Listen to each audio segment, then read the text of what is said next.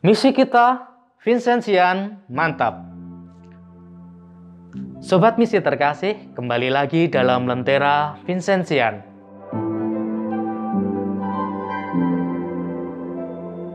Pada kesempatan ini, kita akan merenungkan bersama Injil hari Minggu biasa, pekan ke-23. Injil diambil dari Markus bab 7 ayat 31 sampai dengan 37. Mendengar Orang tunarungu perlu usaha lebih untuk berkomunikasi. Dan orang yang sejak lahir tunarungu biasanya juga tunawicara. Bahasa isyarat adalah cara mereka untuk mengungkapkan sesuatu kepada lawan bicara dan membaca gerak bibir adalah cara mereka memahami lawan bicara. Bagi kita yang jarang atau bahkan tidak pernah berhadapan langsung dengan orang tunarungu, pasti akan mengalami kesulitan dalam berkomunikasi.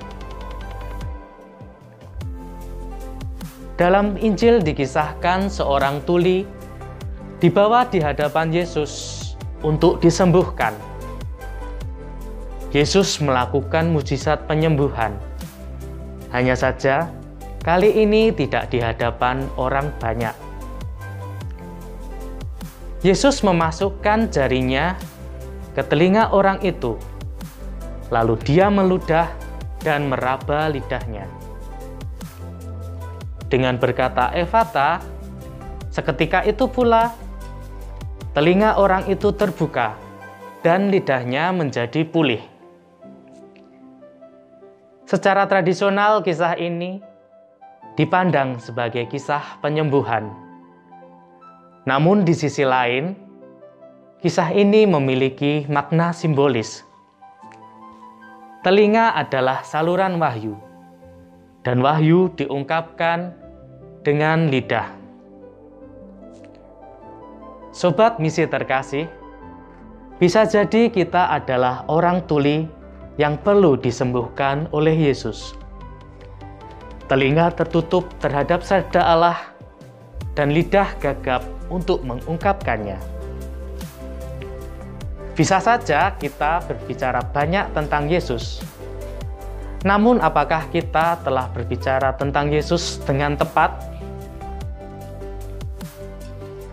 Iman lahir dari hati yang mendengar dan iman itu menjadi lengkap setelah diungkapkan dengan lidah yang benar. Karena itu, marilah kita memohon dan berdoa agar telinga kita senantiasa terbuka dalam mendengar sabda Tuhan, sehingga kita pun dapat mengungkapkan iman kita dengan lidah yang benar saya akan menutup renungan kita pada kesempatan ini dengan kata-kata dari Santo Vincentius. Allah tidak pernah menolak permohonan kita apabila kita berdoa dengan rendah hati dan penuh penyerahan diri kepada Allah. Terima kasih, Tuhan Yesus memberkati.